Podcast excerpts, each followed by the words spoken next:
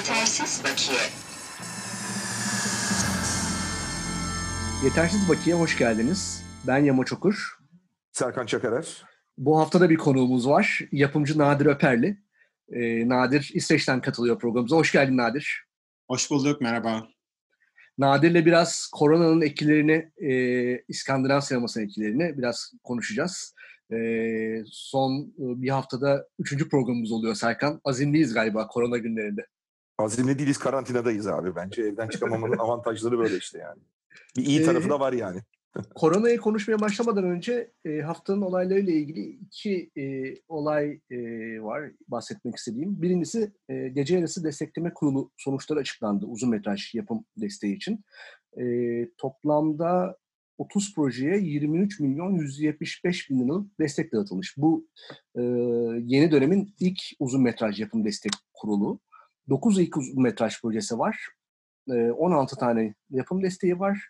4 post prodüksiyon desteği var. Bir de ortak yapım projesi var. Ortak yapım desteği ilk kez e, veriliyor. Hatırlatalım.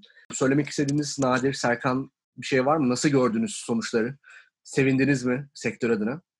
Çok detaylı inceleyemedim dediğin gibi amaç dün gece yarısı açıklandığı için burada bir de saat olarak biraz gerideyiz. Sabah şöyle bir listeye baktım. Ee, yani ilk filmlerde e, çok bildiğim proje yok. Birkaçını sadece biliyorum. Ee, oradaki sonuçlar biraz e, garip geldi. Yani kısa film dünyasından tanıdığımız çok yönetmenler yok gibi geldi. Reddedilen projelerde ise epey öyle bir yönetmen var aslında. Ee, uzun dönemdir projelerini bildiğimiz evet. Ortalamada aşağı yukarı ilk film deseninde 700 bin TL verilmiş. Evet. Ee, ama diğer uzun metrajlarda tabii alamayan, projesi çok iyi olan hani yakından tanıdığımız insanlar da var ama daha dengeli bir e, resim var gibi gözüküyor. Evet. Ee, en azından geçmiş dönemde olan e, hani imzacıların alamaması e, türü şeyler artık yok gibi. Yani e, bu olumlu bir gelişme. Destek miktarları da e, yani önceki yıllardaki yine benzer şekilde korunmuş diye düşünüyorum. Evet, kimler almış da... istiyorsan çok kısaca bir yapım desteğini kimlerin aldığını söyleyeyim. E, Melisa Önen almış. E, ilk uzun metrajını e, hatta ben yapmıştım. E, sevindim ikinci uzun metrajına destek aldığına. Yüksel Aksu destek almış. Bak Postacı Geliyor filmiyle. Selim Evci e, yine genç kuşağın e, yönetmenlerinden o destek almış yeni filmine. Erkan Tahuşoğlu destek almış. Eşik diye bir film vardı birkaç sene önce. İkinci uzun metrajına destek almış. Tunç Davut Dolanma filmini çekmişti. E, aslında destek almıştı projesi e, ama bir şekilde bir yapımcı sıkıntısı yaşadı sanırım. E, bu sefer kendi şirketiyle başvurmuş, destek almış. Animasyonlar var her zaman olduğu bir listede. E, e, Turkuaz grubunun bir animasyonu var. E, çok saçma ama yani bu kurulda olması. Bir film e, çekime girmek üzere olduğu filme destek almış. İnsanlar ikiye ayrılır. E, Özcan Alper destek almış. Gayet sevindirici. E, yine bir animasyon var. Kuklalı Köşk. Nuri Bilge Ceylan en büyük desteği aldı. E, 2 milyon TL. Bir öncekine Serkan ne kadar almıştı hatırlıyor musun bir önceki projesine? Gene, gene 2 milyon aldı diye ben hatırlıyorum. O zaman yani. çok sevilmemiştir herhalde. Ne diyorsun? Bilmiyorum valla dolar kurulunu düşünürsek evet. Ee, sevinmemiş evet. olabilir. Ama işte zor zamanlar abi artık. İdare edecek işte yani herkes. Gözde Kural destek almış. Onun da ilk filmi benim hatta benim kuruldan destek almıştı. İkinci uzun metrajdan destek almış. Reha Erdem destek almış Neandria filmiyle. Yine bir animasyon var. Rafadan Tayfa e, destek almış. Seyfettin Tokmak destek almış ikinci uzun metrajına. E, Serkan sen yapmıştın ilk filmini de. Evet ilk filmini beraber yapmıştık Seyfettin'den. Evet. o da bayağı bir zamandır çalışıyordu projeyle ilgili. O da almış. Evet. İki tane de çok bilmediğim proje var. Dolayısıyla destek almayanları da baktığım zaman nadir. Benim bildiğim yönetmenlerden e, Ramin Maten destek almamış. Hüseyin Karabey almamış. Serkan Acar almamış. Zeynep Dadak almamış. Emre Yeksan almamış.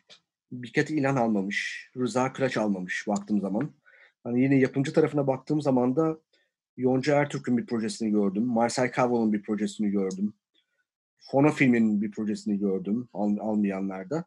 Ee, ben de Nadir'e katılıyorum yani aslında fena değil sonuçlar. uzun Ama şey tarafında. bir durum var tabii. Yani birazcık mesela bu az önce saydığın destek alamayan ve iyi olan, iyi olduğunu bildiğimiz projelerin alamamasının bir sebebi de hani sizin daha önce yetersiz bakiye programlarında da değindiğiniz bu animasyonların ya da tamamen ticari edimli projelerin aynı kurulda ve aynı bütçeden değerlendiriliyor olması. Aslında onları çıkardığınız zaman bu hani destek alamayan e, projelere de bir bütçe ve alan kalabilecekken e, yani doğrudan bir destekleme rüsum üzerinden ya da gişe üzerinden ticari filmlere doğrudan bir destekleme modeli oluşmadığı için e, biraz hani elmalarla armutları aynı sepette değerlendirme durumu devam ediyor. Onun getirdiği bir sıkıntı var. Bu projeleri saydığınız zaman hani destek alan e, filmler içinde de hani Rafadan Tayfa mesela neden Çok böyle saçma. bu, bu kurul üzerinden desteklenmedi? Yani Nuri Bilge Ceylan'la aynı kurulda olması çok Evet. saçma gerçekten. Çok gerçekten. Hani onlar çıkıp yerine e, destek alamayan ve iyi olduğunu emin olduğumuz böyle bir hani 3 animasyon yerine 6 projeye diğer ya taraftan destek olmak daha bence makul bir strateji ama e, hani adım adım inşallah. Bir de bir çekim sonrası projeleri de bir söylemek istiyorum. Desteklenen dört proje olmuş çekim sonrasında. Bu da aslında ilk kez veriliyor gibi bakabiliriz. Çünkü böyle uzun yıllar tam düzgün verilemiyordu. Bu destek hibe mi değil mi falan böyle bir karışıklık vardı. Ee, bu dönem dört proje destek almış. Fikret Reyhan ikinci projesine destek almış Çatlak filmine. Ee, Selman Nacar ilk uzun metrajı İki Şafak arasında e, destek almış. Ee, Aydın Orak e, destek almış Sabırsızlık Zamanı diye projesi. Bir de e, adını çok bilmedim ama biraz önce Google'ladım. Müfreze diye bir proje. Yani çekilmiş hatta vizyona girecekmiş 2019'da. Yani biraz garip duruyor destek alması. Yani bir YouTube'da bakarlarsa fragmanına yetersiz bakiye dinleyicileri anlayacaktır e, ne dediğimi. Ama ben esas destek almayan projelere şaşırdım biraz burada. E, yani burada mesela Nadir senin dediğin şey biraz daha ortaya çıkmış. Sen Benler'in Tufan Taşlan'ın ilk uzun metrajı ki seyrettim filmi. E, son derece e, böyle bir iyi bir ilk film geliyor. Çok şaşırdım mesela yani almamasına. E, Av filmi, e, bu Sen Benli'nin Barış Bıçakçı'nın yazdığı bir senaryo bu arada. Av filmi Emre Akay'ın ilk uzun metrajı. Buna da çok şaşırdım. Çünkü proje çok fazla yerde oldu. Serkan sen seyrettin galiba filmi değil mi? Evet seyrettim ben de seyrettim. Ben de şaşırdım yani. Hı hı. Evet, bayağı şaşırtıcı. Zuhal filmi. E, Anna Maria'nın yapımcılığını yaptığı e, film. E, yani bu da Nazlı Elif Durlu'nun filmiydi yanlış hatırlamıyorsam. Evet. E, burada çok şaşırdım e, hani almamasına. Dolayısıyla mesela burada bu ayrım biraz daha net çıkmış. Yani muhtemelen bu filmlerin içeriklerinde e, bu üç filmin de içeriğinde bakanlığın e, veya kurulu üyelerinin hoşuna gitmeyen şeyler var. Net bir şekilde söyleyebiliriz.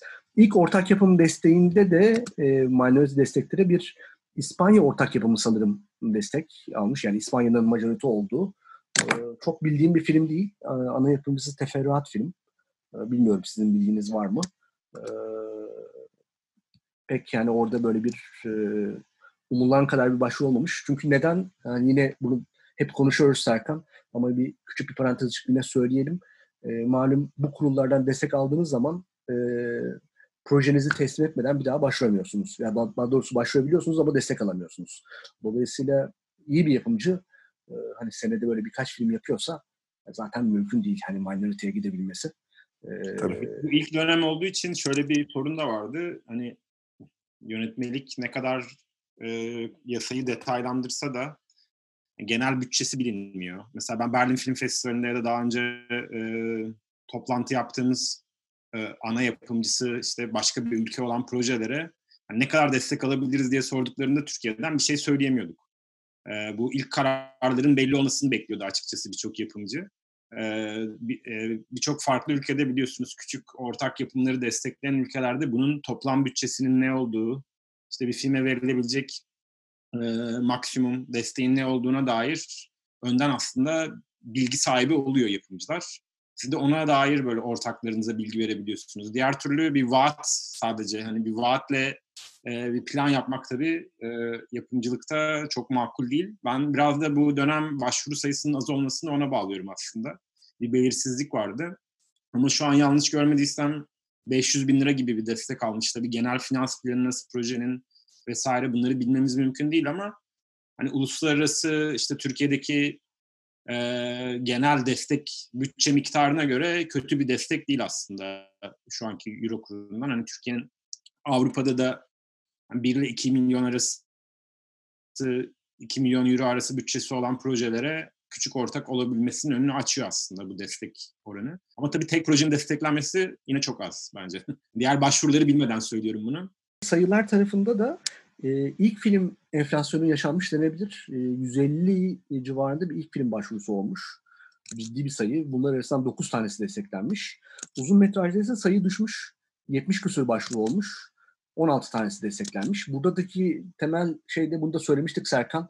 Yine hatırlatalım yetersiz bakiye dinleyicilerine. Ee, daha önceden yapımcı şirketin bir e, uzun metraj e, filmin eser işletmesine sahip olması e, gerekiyor. Yani yapımcının daha önce film yapmış olması yetmiyor. O şirketin yapmış olması gerekiyor. Bizde de şirketler malum hep açılıp kapandığı için böyle bir otomatik bir şey de olmuş galiba. Bir bariyer de olmuş. Verdiğin ilk filmle ilgili sayı şey değil mi? Yapımcısız başvuran ilk filmler. Doğrudur. Yönetmenlerin başvurduğu. Evet. Ben de bir son bir iki bir şey de söyleyeyim. Madem hani bir şey yapıyoruz bunu finalize ediyoruz. Şimdi ben yani bayağı başvuru sürecinde sıkıntı olduğunu gördük hepimiz. Özellikle bu yapımcının yapım şirketi gibi algılanması, üzerine kayıtlı film bulunması, etmesi, bu teminat meseleleri şunlar bunlar falan. Ben yani o sıkıntıların devam edeceğini e, öngörüyorum. E, çünkü şimdi mesela demin konuştuğumuz o ortak yapımla ilgili şöyle bir sıkıntı var. Benim o yönetmelikten anladığım şey doğruysa eğer e, uzun metrajda da ilk yönetmendeki uygulamaların hepsinin ortak yapım içinde geçerli olması gibi bir garip durum var. Bu da sizin yabancı bir filmin %10 ortağıyken o dediğiniz 500 bin ya da kaç paraysa onun için gene kefil bulmanızı, gene teminat bulmanızı, gene YMM raporu hazırlamanızı gerektiriyor. YMM raporu hazırlatılırken paranın yarısı Türkiye'de yarısı yurt dışında harcanacak. Yurt dışında harcanan kısmını nasıl burada maliyetleştireceksiniz falan. Yani dünyadaki uygulamalar zaten bizim hani farklıydı ama biz ona biz kendi ülkemizin içindeki işte yapıda bir çözüm buluyorduk. Çünkü o zaman delege prodüktör bizdik. Yani minority bir ortak yapımın içinde olunması durumunda o tip bürokratik sıkıntıların ya da buradaki garip e, mantalitenin uluslararası bir yapımın içerisinde nasıl olup ya da mesela 18 ay içinde çekime başlanması gibi sizin artık hiçbir şekilde denetleyemeyeceğiniz bir şeyler. O biraz ayağa dolanabilir. Ben dolayısıyla hala biraz temkinliyim Nadir sana göre. Bu imza meselesinin kalkması iyi de abi. Onun sebebi de şu bence. Uzun zamandır bir imza kampanyası yok yani. Mevcut imza kampanyaları eskidiği için bence o imza listesi falan yok. Onu da bir yeni bir imza kampanyası olursa o yeniyle değerlendiririz. Yani eski imza kampanyaları rafa kalkmış gibi gözüküyor evet. Ama yeni imzalar açılırsa hani bu kurulda gene o imzacıları tekrar kara listeye alabilir. Onu bilemiyoruz. Bence şu anda en temel e, sektörü bekleyen belirsizlik en azından benim e, bakacağım şey bu en son korona virüs krizi ve ülkenin işte bu girmiş olduğu sağlık ve ekonomik e, dar boğazla ilgili e, acaba yılın ikinci yarısında açılması planlanan toplantı yapılabilecek mi? Yapılırsa orada ne kadar bir para dağıtılabilecek gibi bir e, durum bizim önümüzde bekliyor şu anda. Toplamda ee, biraz... böyle bir 40 milyona yakın bir paradan bahsediliyordu. E şimdi bu kurulda verilen paralarla aslında e, yani 23 milyon dağıtılmış. E demek ki hani aslında para da azaldı biraz. Hani işte. işte hem para azaldı hem de bir yandan yani öncelikler değişti şimdi. Yani bize kalkıp e, geçmişte oldu bunlar yani. Ben hani kurulda olmadı belki ama başka yerlerde de oldu. Sadece kurulda da değil. Yani evet abi işte artık yapmama kararı aldık, etmeme kararı aldık denebilir. E, yapma kararı aynen devam edebilir ya da ya madem hani böyle bir kriz de var, sektöre de destek olmak gerekiyor deyip bu bütçe de arttırılabilir. Yani bu biraz e, sadece kaynakların olmaması ile ilgili değil aslında. Kaynakların nereye ne şekilde harcanması ile ilgili bir karar aslında bu yani. Dolayısıyla aslında biraz sinema e, televizyonla ilgili hani konuştuğumuz bizim de bu korona günlerinde bu kayıtları yapalım dememizdeki aslında bir şeyi de gözlemlemiş olacağız. Ha, bu kriz olduğu için bu sektöre karşı yaklaşımda pozitif bir yaklaşım olacak mı? Yoksa aynen devam mı edecek? Yoksa işte toplantı yapmamak kararı alınıp aslında e, çok şey mi kalınacak? Biraz onu da test edeceğiz aslında biz. Yani o toplantının yapılıp yapılmaması ya da yapılırsa ne kadar bir kaynak dağıtılacak olması vesaire gibi şeyler yani.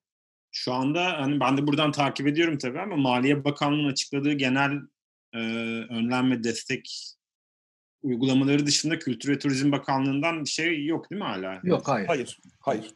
Hatta sana soracağız biraz İsveç'le ilgili. İstiyorsanız hani yavaş yavaş koronaya geçmeden önce bir haber daha vereyim. Sonra da e, Nadir'le olan sohbetimize devam edelim. E, Serkan, e, Çin'de sinemalar e, açılıyor haberini vermiştik bir önceki Yetersiz Bakiye'de. Evet. Biraz önce bir haber okudum. Sinemalar tekrar kapanmış. Evet yani e, bu haberin takibini yapmak lazım.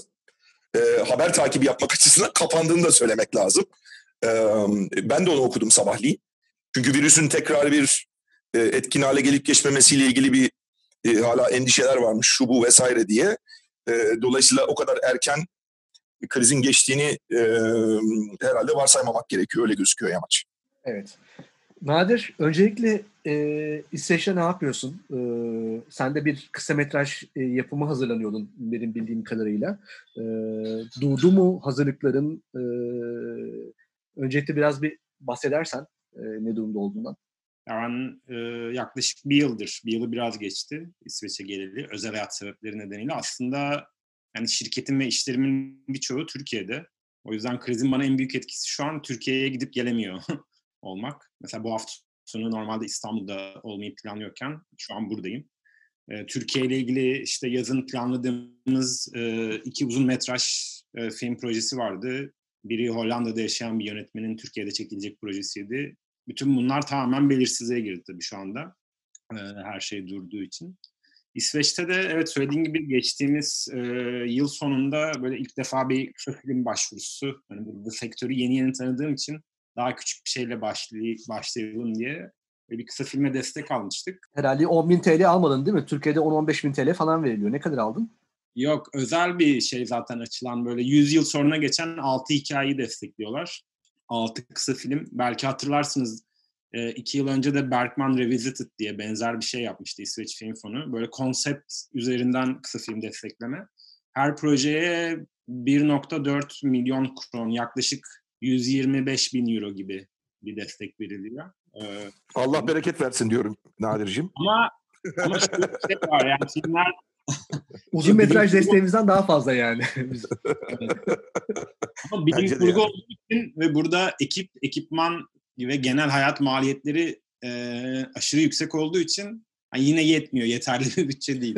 Şu anda biz yine e, mesela Danimarkalı bir ortağımız var bu projede. Onlarla bir ortak yapım başvurusu yapmıştık. Nadir yani bağımsız yapımcının çilesi orada da bitmiyor mu? İsveç'te de bitmiyor mu? Bitmiyor. Burada ben hani e, bütçe aşımı olmayan projeyle henüz karşılaşmadım. Televizyon dahil bu arada.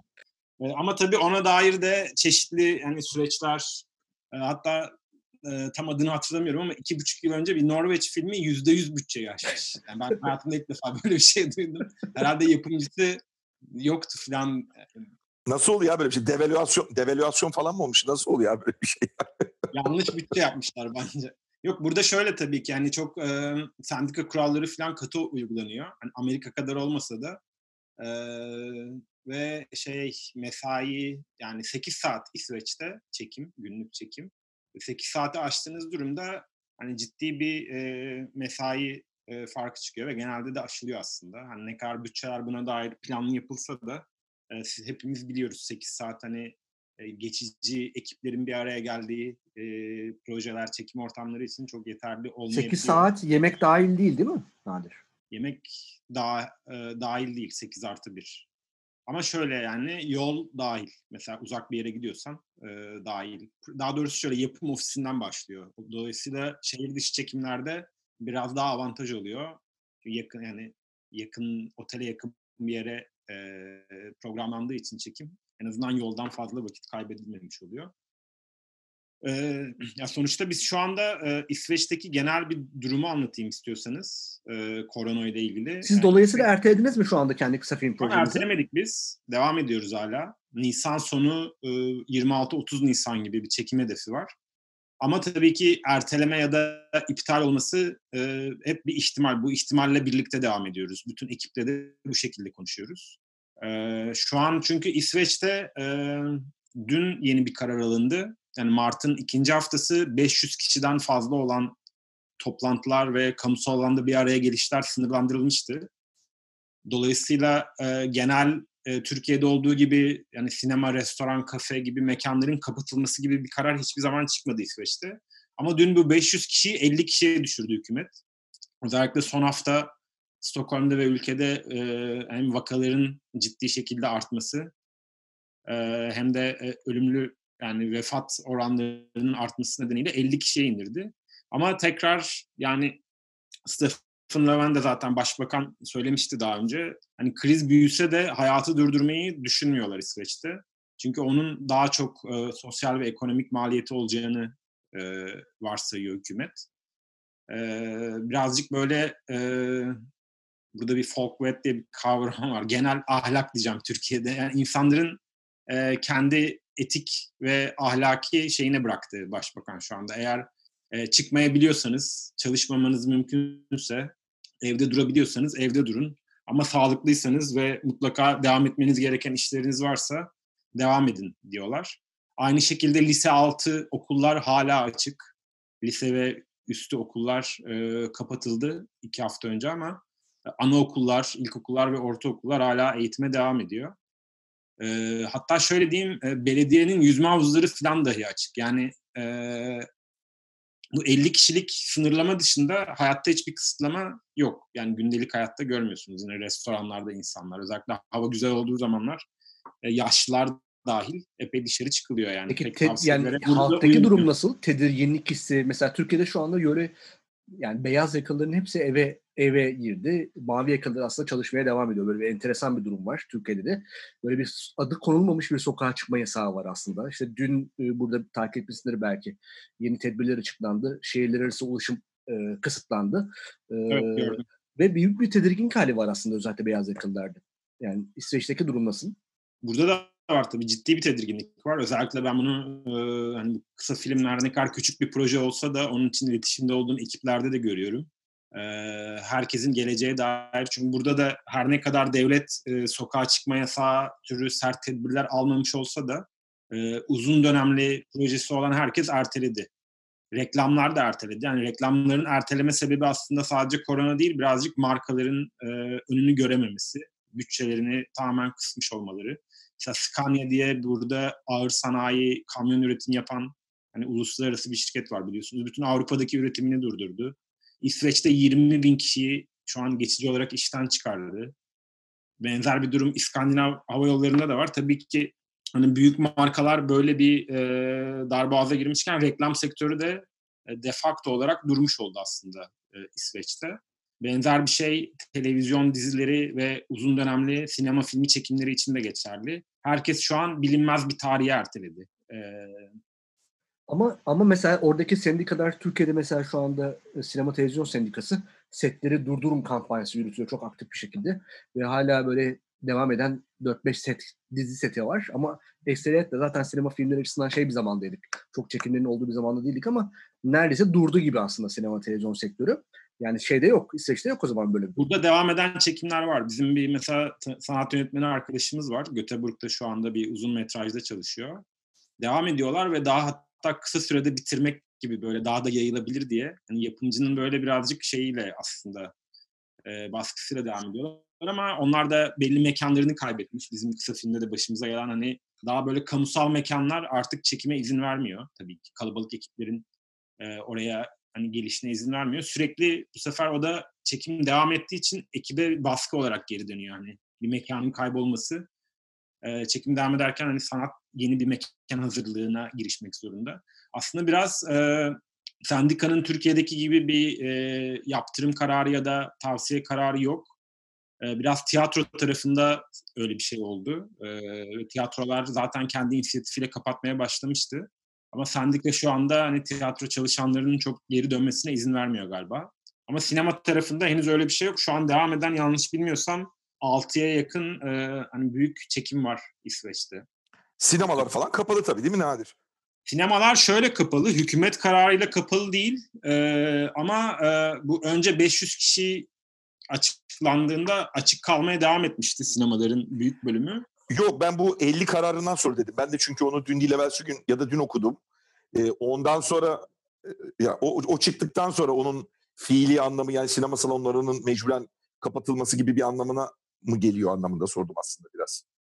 Evet yani küçük salonlar böyle 100 kişilik repertuar salonları falan açık tutabilir ama onlarda da ciddi bir şey. Çünkü hükümet dün e, 50 kişiden fazla toplanmalarda hapis ve para cezası diye açıkladı. Daha ne olduğu bilinmiyor, detayı açıklanmadı. Ama ciddi şekilde yaptırım uygulanacak ki burada uygulanır da yani. Nüfus 6 çok ay hapis, olduğu 6 ay hapis verilecek diye okudum ben. 6 aylık bir hapis ya parayı bilmiyorum Evet. ne kadar olacağını. Ama o şeye bağlı bir de hani ihlalin büyüklüğüne bağlı büyük ihtimalle. Ee, sinemalarda şöyle onu söylüyordum. 500 kişi olarak açıklandığında da zaten e, bir hafta tutup sonrasında insanlar da artık tedirginlik nedeniyle gitmediği için ekonomik olarak sürdürülebilir Tabii. değil. Hani salonu aç işte onun hani günlük giderleri de olduğu için salonlar özellikle zincirler kapatmıştı. Burada SF Bio var biliyorsunuz. Evet. İşte en büyük zinciri Türkiye'deki Sinemaksimum'a denk gelen. Onlar zaten 500 kişi karar aldıktan bir hafta sonra kapatmıştı.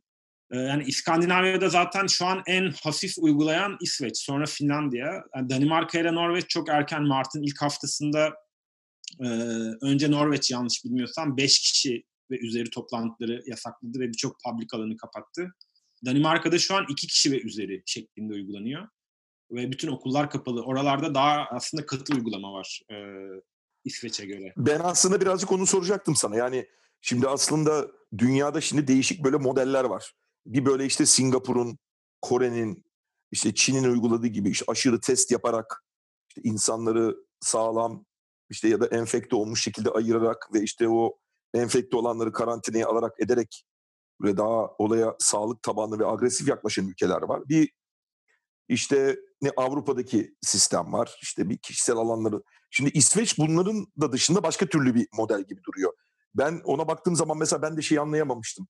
Ee, ya Danimarka'da ve Norveç'te Finlandiya'yı falan bilmiyorum da ya Danimarka'da Norveç'te bir tık daha agresif uygulanıp İsveç'te bunun böyle uygulanmaması aslında bunun bölgesel değil de ülkenin her ülkenin spesifik kültürüyle de yaşam kültürüyle ya da işte ne bileyim sosyal kültürüyle alakası olduğunu gözüküyor. Sen bunu var mı bir gözlemin yani bunun Danimarka'da Norveç'te böyle uygulanırken şimdi dışarıdan bakıldığı zaman biz İskandinavya'yı bir böyle bir bütün böyle bir total bir şey olarak görüyoruz ya. E, halbuki öyle olmadığı işte ortaya çıkıyor yani. E, İsveç'te bunun bu şekilde uygulanmaması ki senin anlattıklarından insanların zaten biraz tedirgin olduğu falan anlaşılıyor. Bunu neye bağlıyorsun yani dışarıdan gözlemci olarak orada? Yani burada bir şey aslında ben genel gözlemim hükümet de tam olarak e, diğer ülkelerdeki gibi e, ne yapacağını bilemiyor. Yani çok hazırlıksız yakalanıldı aslında bence.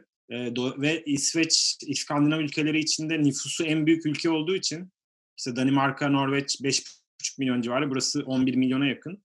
E, yani burada tamamen Danimarka'ya benzer bir kapatma uygulamanın e, hükümete sosyal ve e, ekonomik maliyeti çok Ve daha de, ve, de, ve de politik. Doğal olarak da politik tabii ki. Politik de bir maliyeti olacak. aslında e, diğer ülkelerden farklı olarak İsveç'te aşırı sağda ciddi bir yükselme var. E, son seçimlerde ikiye katlamıştı aşırı sağ oyunu.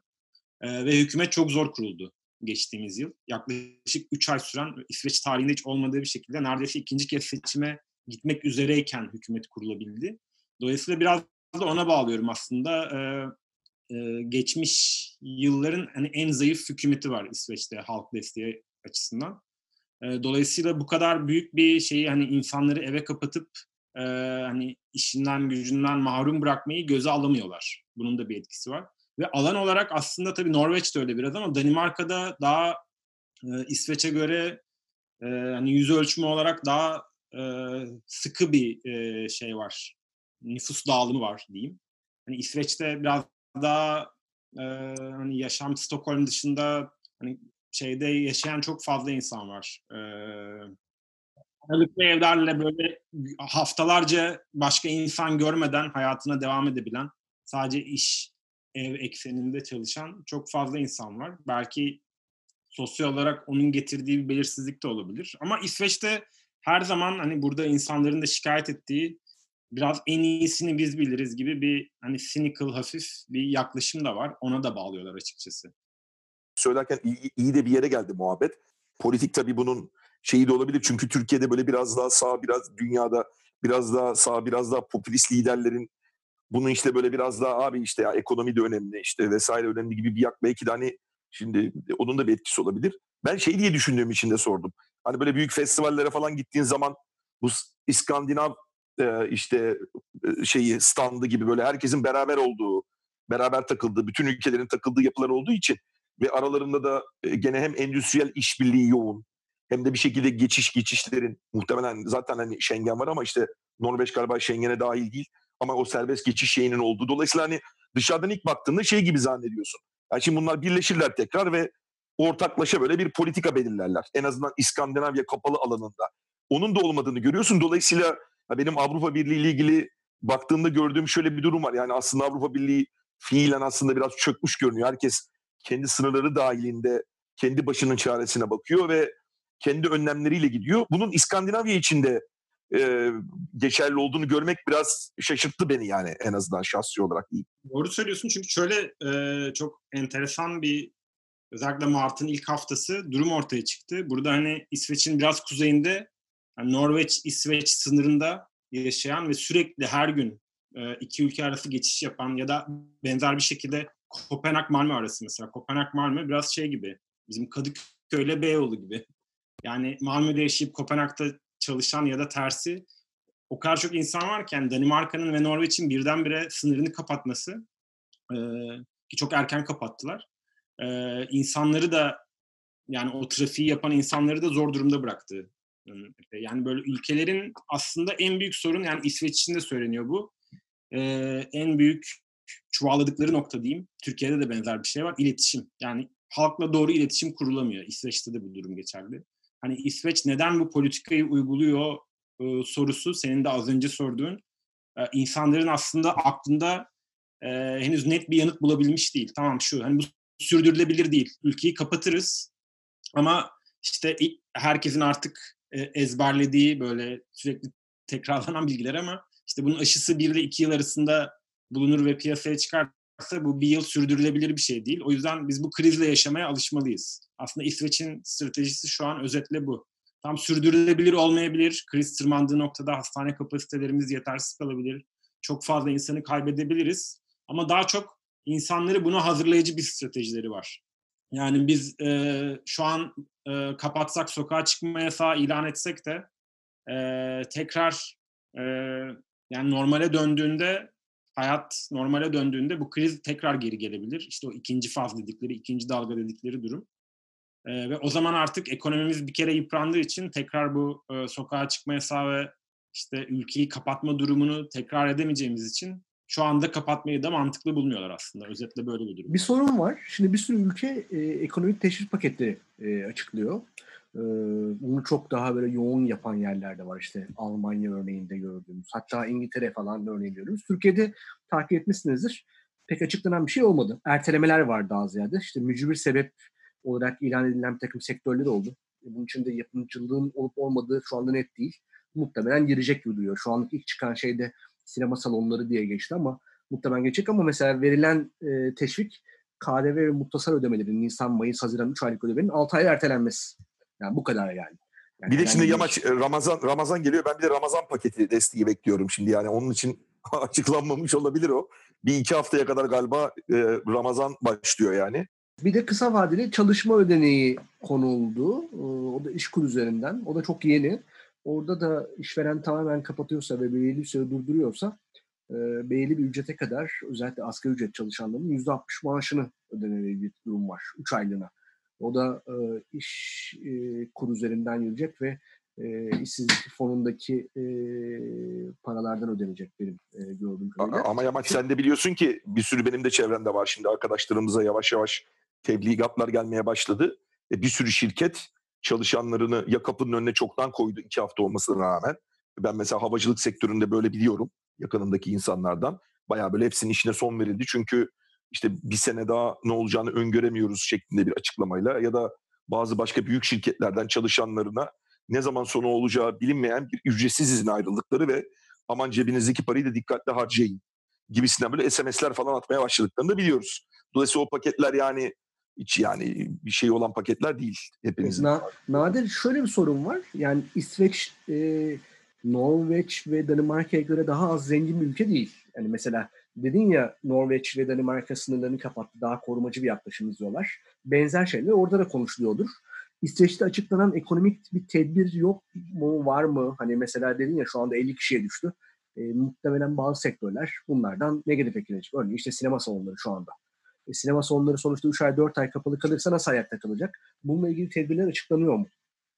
Evet açıklanıyor. Aslında kademeli olarak hep açıklandı e, Mart ilk haftasından itibaren ama en son açıklanan e, pakette daha çok e, küçük işletmeler, işte kobiler ve küçük esnaf diyeyim, onları korumaya dönük ya da e, şey serbest çalışan freelancer dediğimiz insanları korumaya dönük. Burada e, tam da yani Şubat sonu Mart başında bütün işletmelerin yıllık vergi beyannamelerini yaptığı dönemde. Yani bu geçtiğimiz yıldan tahakkuk eden bütün vergiler ertelendi bir kere bir yıl süreyle. Ee, bu daha önce açıklanmış bir tedbirdi.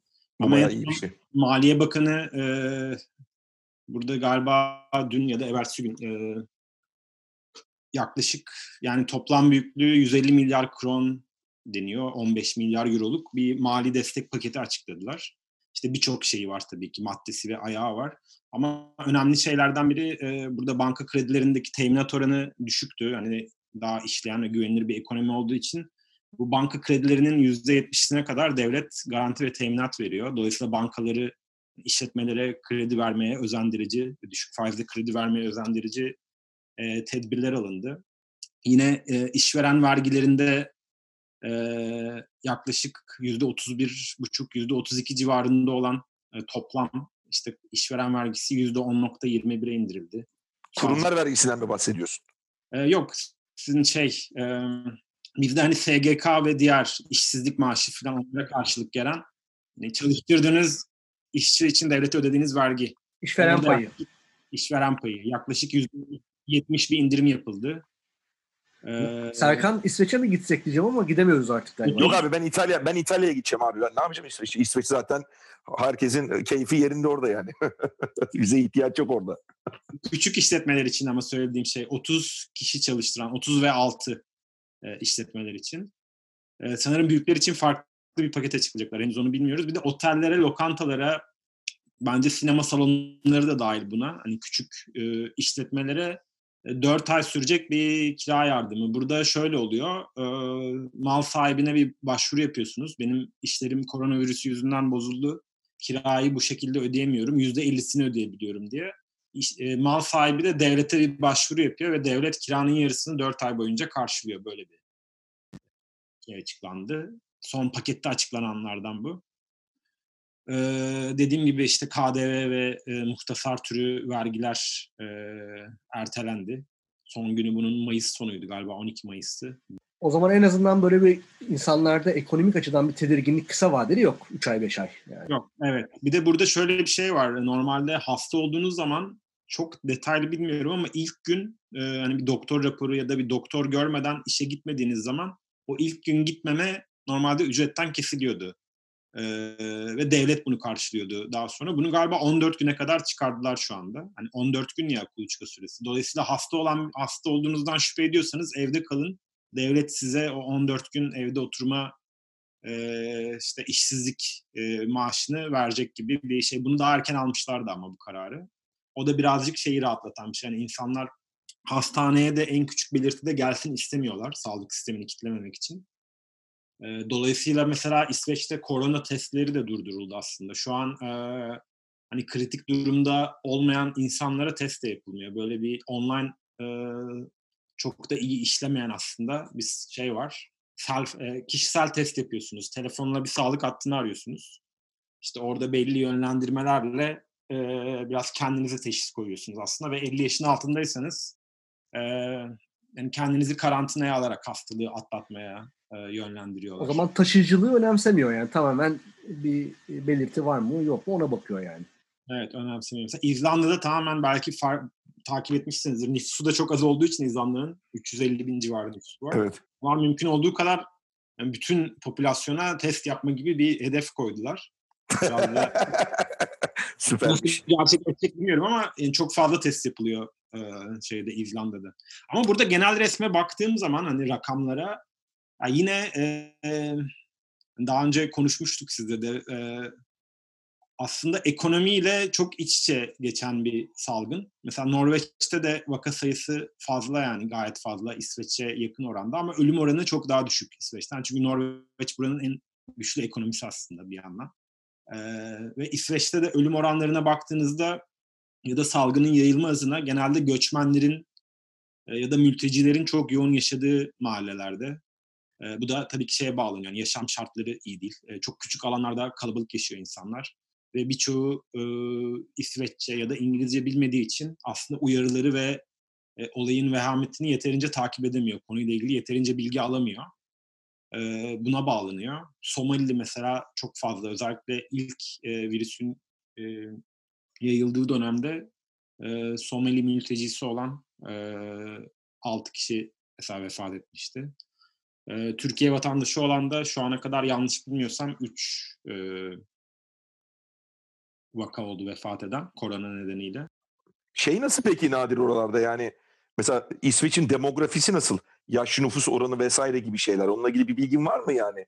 Ya da Var, konuşuluyor mu evet. öyle? Yani 70 üzeri nüfus çok fazla burada. Yani ya- e, yaşam süresi de neredeyse ortalama 80'e dayandı. 78 gibi bir ortalama yaşam süresi var. Life expectancy. Ve nüfusun %23.8'i galiba 70 yaş üzeri. Yani ciddi. Neredeyse işte İtalya'daki gibi bir orandan bahsediyoruz yani aslında. Ben biraz yani şundan dolayı da öğrenmek İtalya'dan istedim. farklı olarak şey yani burada e, benim mesela kız arkadaşımın babaannesi 101 yaşında ve yalnız yaşıyor. Bahçeli. Evet evde. şimdi onu söyleyecektim ben de yani e, orada sosyal şey yani evet yaş ortalaması yüksektir ama insanlar arasında sosyal mesafenin biraz daha fazla olması gibi bir şey söz konusu olabilir İsveç'te belki. Burada de facto bir sosyal mesafe var zaten hayatta. O yüzden belki devlet onu daha da arttırmak istemiyor da olabilir. Çünkü e, zaten dediğin gibi Serkan hani aile ilişkileri falan da e, aslında yıl genelinde çok yakın değil. Türkiye'de olduğu gibi ya da İtalya'da olduğu gibi. Ama burada şu an tabii endişe verici şey e, Paskalya yaklaşıyor ve hani Easter Paskalya tatilinde e, normalde herkes hani ailece bir yerlere gidiyor. Ya yazlık evine gidiyor ya birçok insan aslında seyahat ediyor tabii. Başka ülkelere gidiyordu. Biraz ondan çekinme durumu da var. Danimarka mesela çok net bir şekilde e, Easter'da, Paskalya'da hani herkes evine kapansın, hiç kimse hiçbir yere gitmesin diye daha sert bir açıklama yaptı ama dün gelen mesela bu 50 kişiye indirme önleminde yine tavsiye yani İsveç'teki bütün aslında devletten gelen e, kararlar bu 50 kişi sınırlaması dışında tavsiye şeklinde. Evet galiba bu- 50 ile ilgili öyle bir öyle bir vurgu yaptı galiba başbakan. Bu 50 bu sefer yani tavsiye değil. Bu yasak dedi yani galiba Evet, ilk kez. doğru. Öyle anladım ben. Ama Senin mesela. Paskalya tatilinde bir yere gitmeyini tavsiye olarak söylüyor yine. Yani mecbur değilseniz, gitmeniz şart değilse gitmeyin falan gibi. Yine insanların inisiyatifine ve kişisel kararına bırakıyor. Ya bu da aslında bir yanıyla iyi hani tamam şey e, herkes zaten e, kendi önlemini alabilir ve karar verebilir diye düşünüyorsunuz ama bu sefer aslında toplum içinde bir gerginlik de yaratıyor. Yani bu konuda daha hassas davrananlar, daha endişeli olanlarla daha rahat davrananlar. Yani in- insanların kişisel mizacı ve olaya yaklaşımı biraz toplumsal e, aslında çatışmalara ve gerginliklere de e, yol açabiliyor.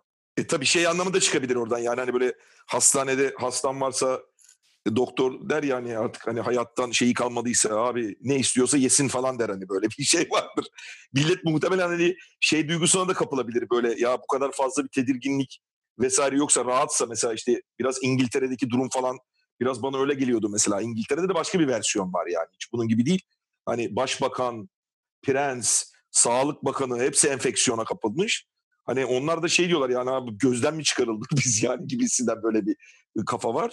Şey enteresan geliyor bu senin söylediklerinde. Yani aslında deminkiyle de bağlı. Ben şu anda benim en çok e, okuduğum şeyler içinde beni enteresan gelen son 2-3 gündeki ki bence İskandinavya'yı da etkileyecek şey. Madem böyle değişik yaklaşımlar var. Şimdi şey konuşuluyor. Şimdi belli ülkeler bundan çok kategorik olarak mücadele ediyor.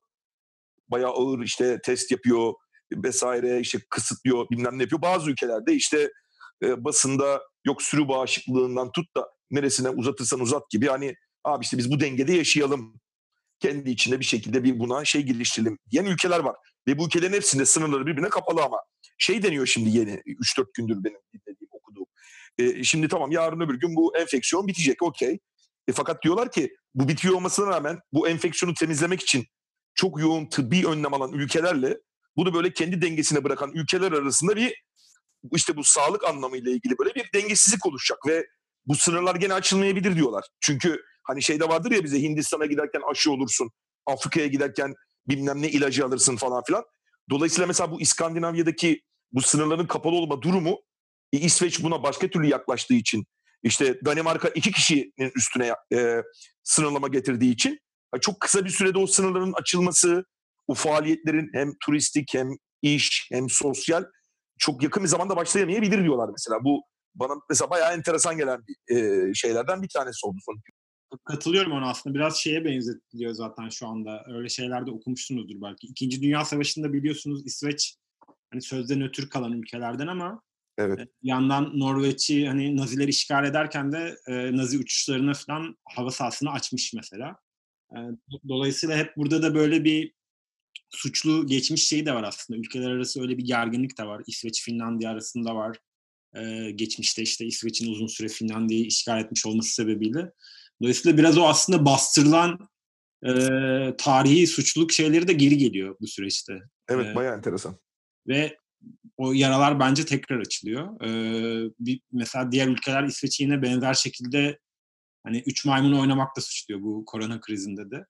Ee, ya aslında söylediğin şey çok e, doğru yani. Mesela Avrupa Birliği'nin e, köklü kurumları korona konusunda da aslında sesleri çıkıyor. Belki ta- takip ediyorsunuzdur.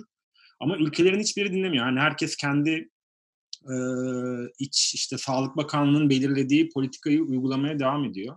Hani bu toplam bir Avrupa Birliği'nin e, krize yaklaşımının olmaması ya da bir ortak hareket belirlenmemiş olması beni de açıkçası çok şaşırtıyor. Sinema sektöründe de benzer bir şey var aslında. Burada gerçi bir tık daha düşük bu çünkü hani bu bölgenin öre imajı gibi olan işte Nordisk Film Televizyon Fonu var. Onlar 19 Mart'ta e, genel bir e, hani bütün alanlarda destek verdikleri çünkü bu yapılar sadece film yapımını değil işte sinema salonlarını da destekliyor bir filmi vizyona soktukları zaman film festivallerini de destekliyor vesaire.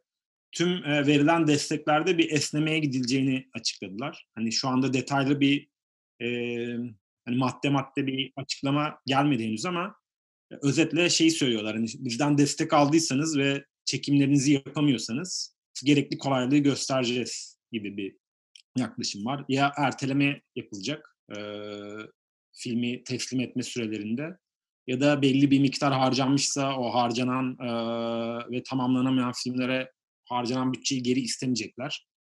E, bunu açıkladılar mesela. İsveç Film Fonu da benzer e, Nordisk Film ve Televizyon Fonu'nun açıklamasından sonra bütün hepsi aslında.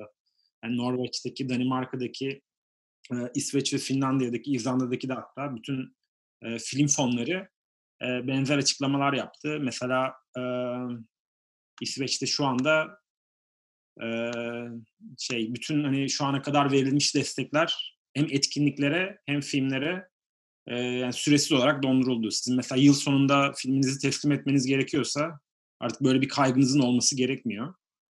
E, filmi yapabildiğiniz zaman teslim edebileceksiniz. Benzer bir şekilde küçük sal- sinema salonlarına olan e, destekleri e, galiba bu yıl yazın toplanacak olan desteği biraz öne çektiler. Nisan'da o destekler dağıtılacak. Ve biraz daha onun bütçesini arttırmaya çalışıyorlar gördüğüm kadarıyla. Türkiye'de rakamlar açıklanırken hala Twitter üzerinden açıklanıyor ve böyle kapsamlı bir rakam yok e, senin de takip ettiğin üzere. Yani bilmiyoruz işte bunların e, yaş dağılımları nasıl, e, coğrafi dağılımları nasıl. İsveç'te o anlamda iletişim hani biraz hani şikayet ettin ya burada da böyle çok iyi değil, e, bir güvensizlik var. E, açıklamalar yeterli mi İsveç tarafından, İsveç hükümeti tarafından? Ve şeffaflık tabii yani hani. Şeffaflık ve hani istatistiki açıklamalarla ilgili bir sorun yok. Hani her gün işte Sağlık Bakanı da çıkıp yani ya da ilgili bakanlar açıklama yapıyor ve detaylı verilere de ulaşılabiliyor. Benim söylediğim iletişim beceriksizliği biraz hani biz hükümet olarak şöyle bir politika uygulamayı seçtik. Bunun da sebepleri şu ve böyle bir hedef bekliyoruz gibi. Hani e, özellikle iletişimin bu kadar kolaylaştığı çağda insanlar hani her ülkede ne olduğuna çok hızlı bir şekilde ulaşılıyor. Yani her gün koronayla uyanıp koronayla uyuyoruz ve e, ona dair bir kapsamlı açıklama olmaması birazcık aslında hani bizim hükümetimiz böyle bir krize açık değil, şey hazır değilmiş meselesi. Bunun altını dolduramıyorlar. Yoksa dediğin şeyde mesela dün bakmıştım e, en son yani bütün rakamlar hem şehir bazında hem yaş bazında ulaşılabiliyor. Şu anda mesela burada e, 92'ye ulaştı en son e, can kaybı korona sebebiyle. Ama şu an şey 50 kişi 50 yaşın altında hani bazı ülkelerde biliyorsunuz daha genç yaşta da vefatlar oldu. Burada henüz öyle bir vefat durumu yok. Kuzeyde dört tane doktora bulaştığına dair dün bir haber okudum. Şu ana kadar hiçbir sağlık çalışanına da bulaşmamıştı henüz. Ee, Kuzey İsveç'te. Ve burada bir çağrı yapıldı aslında. Belki onu da bilmiyorum haberlere yansıdım ama e, gönüllü sağlık çalışanı özellikle geçmişte eğitimi olan farklı bir alana yönelmiş, kariyerine başka bir alanda devam eden insanlara gönüllü olarak çalışma çağrısı yaptı e, bakanlık.